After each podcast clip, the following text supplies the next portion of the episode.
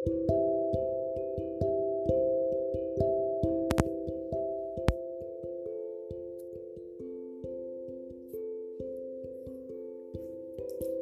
daerah Yaman, tinggallah seorang pemuda bernama Uwais Al-Qarni yang berpenyakit sopak. Tubuhnya belang-belang. Walaupun cacat, ia adalah pemuda yang saleh dan sangat berbakti kepada ibunya. Ibunya adalah seorang wanita tua yang lumpuh Wise senantiasa menjaga, merawat, dan memenuhi semua permintaan ibunya. Hanya satu permintaan ibunya yang sulit ia kabulkan.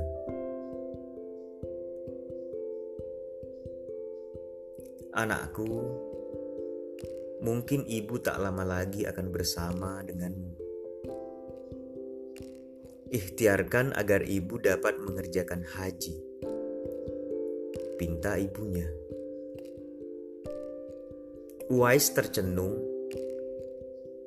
Ia menyadari perjalanan ke Mekah sangatlah jauh, melewati padang pasir yang tandus, yang panas.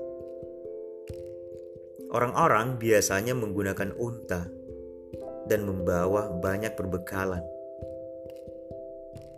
Namun Uwais sangat miskin. Dan apalagi ia tak memiliki kendaraan.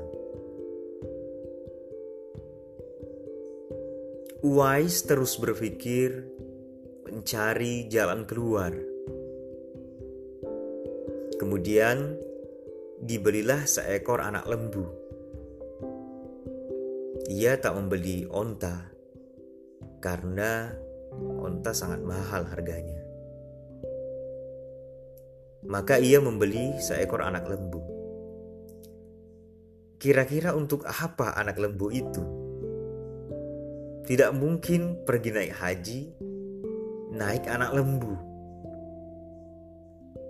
Nah, ternyata Uwais membuatkan kandang di puncak bukit. Setiap pagi, dia bolak-balik menggendong anak lembu itu naik turun bukit. Orang-orang yang melihat kelakuan aneh Uwais itu pun tertawa. Mereka menertawai Uwais.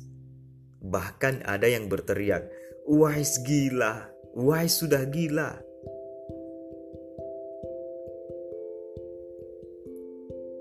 Tak pernah ada hari yang terlewatkan ia menggendong lembu naik turun bukit. Setiap hari. Makin hari anak lembu itu makin besar dan makin besar tenaga yang diperlukan Uwais untuk menggendongnya. Tetapi karena latihan tiap hari, anak lembu yang membesar itu tak terasa lagi. Setelah delapan bulan berlalu, sampailah musim haji. Lembu Uwais telah mencapai 100 kilogram Begitu juga dengan otot Uwais yang makin membesar. Ia menjadi kuat mengangkat barang.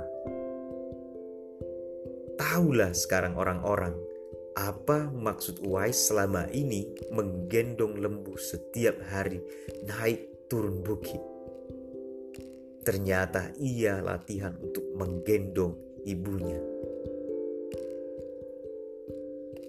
Uwais pun menjual lembunya sebagai bekalnya di perjalanan. Uwais menggendong ibunya berjalan kaki dari Yaman ke Mekah. Subhanallah, alangkah besar cinta Uwais pada ibunya. Ia rela menempuh perjalanan yang jauh dan sulit demi memenuhi keinginan ibunya. Setelah sekian lama berjalan, menempuh perjalanan yang begitu melelahkan, maka sampailah Wais dan ibunya di tanah suci. Wais berjalan tegap menggendong ibunya tawaf di Ka'bah. Ibunya pun terharu dan bercucuran air mata telah melihat Baitullah. Di hadapan Ka'bah, ibu dan anak itu berdoa. Ya Allah, ampunilah semua dosa ibu, kata Uwais. Bagaimana dengan dosamu, nak? Tanya ibunya heran. Uwais pun menjawab, dengan terampunnya dosa ibu, maka ibu akan masuk surga. Cukuplah ridho dari ibu yang akan membawa aku ke surga. Masya Allah, itulah keadaan hati dan akhlak seorang Uwais yang tulus dan penuh cinta kepada ibunya. Dan itulah juga yang menjadikan Uwais memiliki kedudukan yang tinggi di sisi Allah Subhanahu wa taala. Dia memang pemuda yang tidak terkenal di bumi, tapi dia adalah selebriti di langit. Dia sangat terkenal di langit.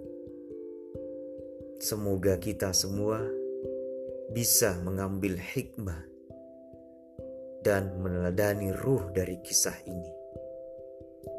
Sekian, semoga bermanfaat. Terima kasih.